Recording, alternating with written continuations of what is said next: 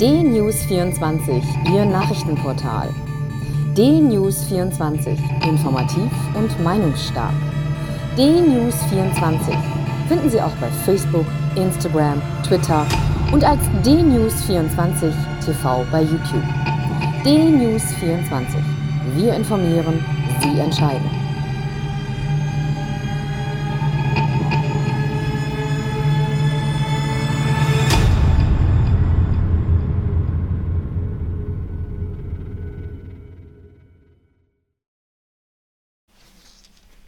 Guten Tag, ich bin Uwe Matthias Müller und begrüße Sie ganz herzlich bei DNews24 Radio. Ich freue mich heute mit Ilka Hartmann sprechen zu können. Sie ist Managing Director, CEO des, äh, der Deutsch-Englischen Handelskammer und ich könnte mir vorstellen, dass es da viel zu reden gibt über den Brexit und wie es dazu kam und wie die Folgen des Brexit sein können. Hallo Frau Hartmann, herzlich willkommen.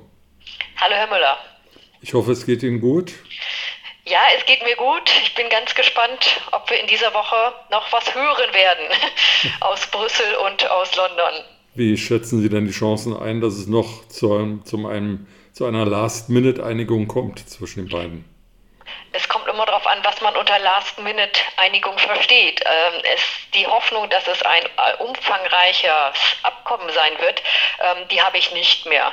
Ich hoffe allerdings, äh, dass wir nicht ohne jegliche Vereinbarung auseinanderbrechen, ähm, dass es zumindest über die wichtigsten Dinge dieses sogenannte Bare Bones Agreement geben wird.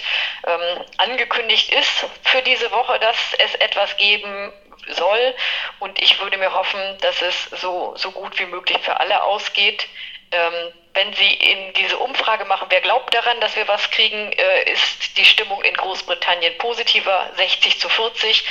In Deutschland ist es eher umgekehrt und die Buchmacher sind sich da auch nicht ganz einig.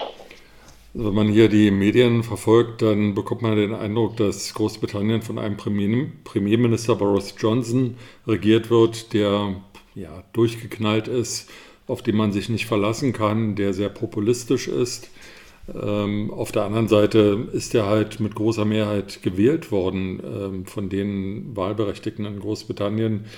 Wie ist denn das Verhandlungsverhalten? Ist es sehr unterschiedlich zwischen dem, was wir hier in Kontinentaleuropa kennen, also jetzt insbesondere in Deutschland, zu dem, was in, in London da passiert? Oder verstehen die sich gut, können sich nur in der Sache nicht einigen? Woran liegt das? Da muss man vielleicht noch mal äh, etwas weiter ausholen. Und zwar ist es ja nicht Boris Johnson, der den Brexit beschlossen hat. Ähm, es ist ja bis 2013 hat äh, David Cameron in seiner Grundsatzrede zur Europäischen Union quasi ein Referendum versprochen, äh, wenn er wiedergewählt würde was 2015 auch passiert ist. So, und dann nahm halt wirklich eine unendliche Geschichte ihren Lauf, ähm, wo schon mehrere Premierminister und auch Boris Johnson in unterschiedlichster Funktion ähm, ja, sich daran abgearbeitet haben. Nicht? Es, ähm, und, und, sich sicherlich auch die, die Intention, wieso hat man das gemacht, ähm, unterwegs über die letzten Jahre, wie gesagt von 2013, jetzt haben wir 2020, ein wenig geändert hat. Angefangen hat das sicherlich mal 2015 ganz extrem äh, in der Vorbereitung des Referendums. Ähm, aufgrund äh, der Einwanderung und Zahlung an die EU sowie, äh, dass man sich nicht mehr von der europäischen Gerichtsbarkeit abhängig machen wollte, wie das so schön ähm, gesagt wird, we want to gain back control. Es ging halt um Souveränität. Dann hat man abgestimmt mit 52 zu 48 für den Austritt. Für mich keine überwältigende Mehrheit, aber die Briten ziehen das dann halt durch. Also da geht es, ging es dann darum, das haben wir so abgestimmt, jetzt werden wir We Deliver the Will of the People machen.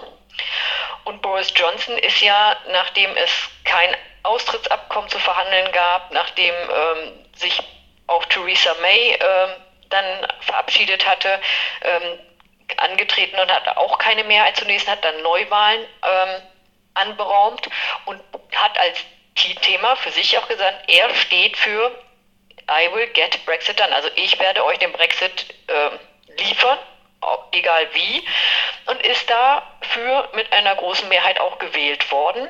Und jetzt wird Get Brexit Done. Also der wird jetzt diesen Brexit ähm, durchziehen. Er hat auch das Austrittsabkommen im Januar ja durchgezogen. Ähm, wir hatten uns allerdings gehofft, dass man zu anderen Verhandlungsergebnissen kommt, denn es steht ja viel auf dem Spiel. Äh, zwischen, nicht nur zwischen der EU und Großbritannien, sondern insbesondere auch zwischen unseren beiden Ländern, Deutschland und Großbritannien, ähm, sind sehr, sehr enge und, und große ähm, ja, wirtschaftliche Verbindungen. Ähm, Deutschland ist Großbritannien das die größte Exportland. Ähm, der Warenverkehr zwischen beiden Ländern ist 124 äh, Milliarden Euro. Ja, das ist, äh, und davon haben wir zwei Drittel Anteil und ähm, die, die Engländer ein Drittel.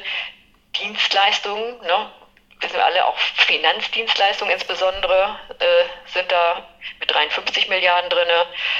Und es hängen auch unfassbar viele Arbeitsplätze davon ab. Ähm, 450.000 deutsche Unterne äh, Arbeitsplätze deutscher Unternehmen in Großbritannien und ähm, 280.000 äh, Arbeitsplätze von britischen Unternehmen in Deutschland. Und mittelbar sind sogar 750.000 Arbeitsplätze von dem bilateralen, äh, bilateralen Handel zwischen Deutschland und Großbritannien betroffen. Also jede Menge Argumente, um sich da ja, zusammenzureißen. Und fragten sie, redet man über das Gleiche oder nicht? Ähm, und ich würde auch nicht sagen, die verhandeln schlechter, aber halt anders. Man, man geht mit anders heran. Äh, die Briten würden gerne viele einzelne Abkommen verhandeln, einzelne Verträge. Und die EU will verständlicherweise einen allumfassenden Vertrag, ne, wo die Abschaffung der Zolltarife und Quoten drin ist, ähm, wo die Anerkennung von EU-Standards äh, beschlossen werden, Arbeitnehmerfreizügigkeit und äh, die Regelung von Subventionen, also dieses schöne neudeutsche Wort Level Playing Field. Die Briten möchten das lieber alles einzeln regeln, um sich einfach äh, ihre Wirtschaft neu zu strukturieren und größtmöglichen Handlungsspielraum zu haben, äh, um sich jetzt auch neu aufzustellen. Und das ist so, als wenn man im gleichen Gebäude verhandelt, aber nicht im gleichen Raum sitzt. Und diesen Knoten zu durchbrechen oder dieses Problem zu durchbrechen, ist nicht so einfach. Sie haben viele Zahlen genannt. Äh, ich will eine Zahl noch beisteuern. In Großbritannien leben 3,7 Millionen EU-Ausländer, also eine relativ hohe Zahl und auch ein relativ hoher Anteil an der Gesamtbevölkerung. Ähm, darunter sind aber eben auch viele, die in London arbeiten oder als Bauarbeiter arbeiten, polnische Arbeiter zum Beispiel. Aber wenn das der Auslöser war, um die Brexit-Diskussion ähm, in Großbritannien zu befeuern, dann ist es halt so. Was würde denn passieren, wenn am 31.12. tatsächlich kein befriedigendes Abkommen da ist. Dann stauen sich die Lastwagen in Calais oder in Dover oder was passiert dann? Also von einem etwas größeren Rückstau äh, bei Logistik äh, würde ich in jedem Falle ausgehen, denn das Problem ist, selbst wenn wir jetzt eine Regelung kriegen, auch eine, eine auch eine rudimentäre Regelung, so muss das ja alles auch erst umgesetzt werden. Nicht? Und das wird nicht sofort reibungslos funktionieren. Ja? Es sind Grenzen da, die vorher nicht da waren. Es müssen Papiere eingereicht und überprüft werden, die vorher nicht überprüft werden. Ähm, das ist so. Wenn man allerdings einen Deal hat oder ein, zumindest eine Regelung, wie auch immer, äh, dann wird sich das vielleicht wieder auflösen können wenn das nicht der Fall ist, wenn wir wirklich ohne ein ausreichendes Abkommen auseinanderfallen, dann äh, denke ich, wird an der Grenze schon einiges los sein. Das wird dann auch zu Lieferengpässen führen in Lieferketten, in, in, bei Produktion, bei, bei Lebensmittellieferungen. Und das muss dann auch alles erstmal wieder kompensiert werden. Zu Lieferengpässen auf beiden Seiten, also nicht nur in Großbritannien, sondern auch bei uns. Ja, auf alle Fälle. Ähm, Boris Johnson hat gesagt, er würde bis zum Jahresende mit vielen anderen Ländern außerhalb der EU Handelsverträge abgeschlossen haben. Also von der Seite sei dann kein Engpass zu erwarten. Wie viele Abkommen hat er denn schon abschließen können? Ja, man, man verhandelt an vielen Dingen, äh, gerade in der Presse, und das halt auch länger gedauert als erwartet, hat man das Handelsabkommen mit Japan äh, abgeschlossen. Es gibt eins mit Australien, ich denke, Neuseeland ist kurz vor dem Abschluss. Aber wenn man sich guckt, was da alles verhandelt wurde, ähm, dann sind das sicherlich nicht die Länder, mit denen die größten und kompliziertesten ähm, Wirtschaftsverbindungen bestehen. Ähm, je komplizierter und je komplexer äh, die Gemengelage ist und, und, und die, die Wirtschaftsverflechtung, desto schwieriger ist es natürlich auch, alle Punkte äh, zufriedenstellend äh, zu besprechen. Und äh, insbesondere auch Fischerei ist ja ein großer Knackpunkt, ähm, da sich zu einigen, das ist einfach nicht so, so, so leicht wie bei den anderen. Ich denke, ähm, der Commonwealth-Raum ist ein, ein attraktiver Raum und da wird es auch keine großen Probleme geben. Aber es gibt auch einige Länder, wie zum Beispiel, Beispiel Chile. Chile äh, verhandelt gerade sein Freihandelsabkommen mit der EU neu und möchte natürlich jetzt nicht äh, parallel mit Großbritannien was aushandeln, ähm, was sie hinterher, wie gesagt, in der EU äh, dann behindert. Ja, also sind auch manchmal Verkettungen unglücklicher Umstände oder Zeitabläufe. Aber wenn wir sehen, wie lange auch die EU für Verhandlungen braucht, und das nenne ich nur das Beispiel CETA mit Kanada, auch das ist ja noch nicht in allen Ländern, insbesondere auch in Deutschland, ratifiziert, obwohl es ein Abkommen gibt. Nur mal auf der Zeitachse zu sehen, wie lange so etwas dauern kann. Das ist halt nicht ein Hauskauf, wo ich zum Notar gehe und hinterher alles fertig habe. Da müssen dann auch noch 27 andere Länder mitstimmen. Lassen Sie mich abschließend äh, zur politischen Stabilität fragen. Wir haben ja in Großbritannien sagen wir mal, zwei ganz große Parteien, ein paar kleinere die aber üblicherweise für die Mehrheitsbildung gar nicht gebraucht werden. Jetzt hat Schottland angekündigt, ein neues Referendum abhalten zu wollen, ähm, um über die Unabhängigkeit abzustimmen. Dem muss aber wiederum ähm, England zustimmen, was wohl so schnell nicht passieren wird. Äh, Nigel Farage will seine Brexit-Partei umorientieren hin zu einer Anti-Corona-Maßnahmenpartei. Wenn es zu Lieferengpässen auf der Insel kommt und am Anfang nicht alles reibungslos läuft, sehen Sie dann politische Schwierigkeiten in Großbritannien oder nehmen die Engländer und Waliser das alles gelassen hin? Naja, gelassen äh, ist, ist, ist das falsche Wort, denke ich mal. Äh, da wird es schon auch zu Verstimmung kommen und die Leute werden sich Gehör verschaffen. Äh, es ist aber, wie Sie richtig erwähnt haben, nicht möglich, dass Schottland äh, über Nacht sagt, wir verabschieden uns.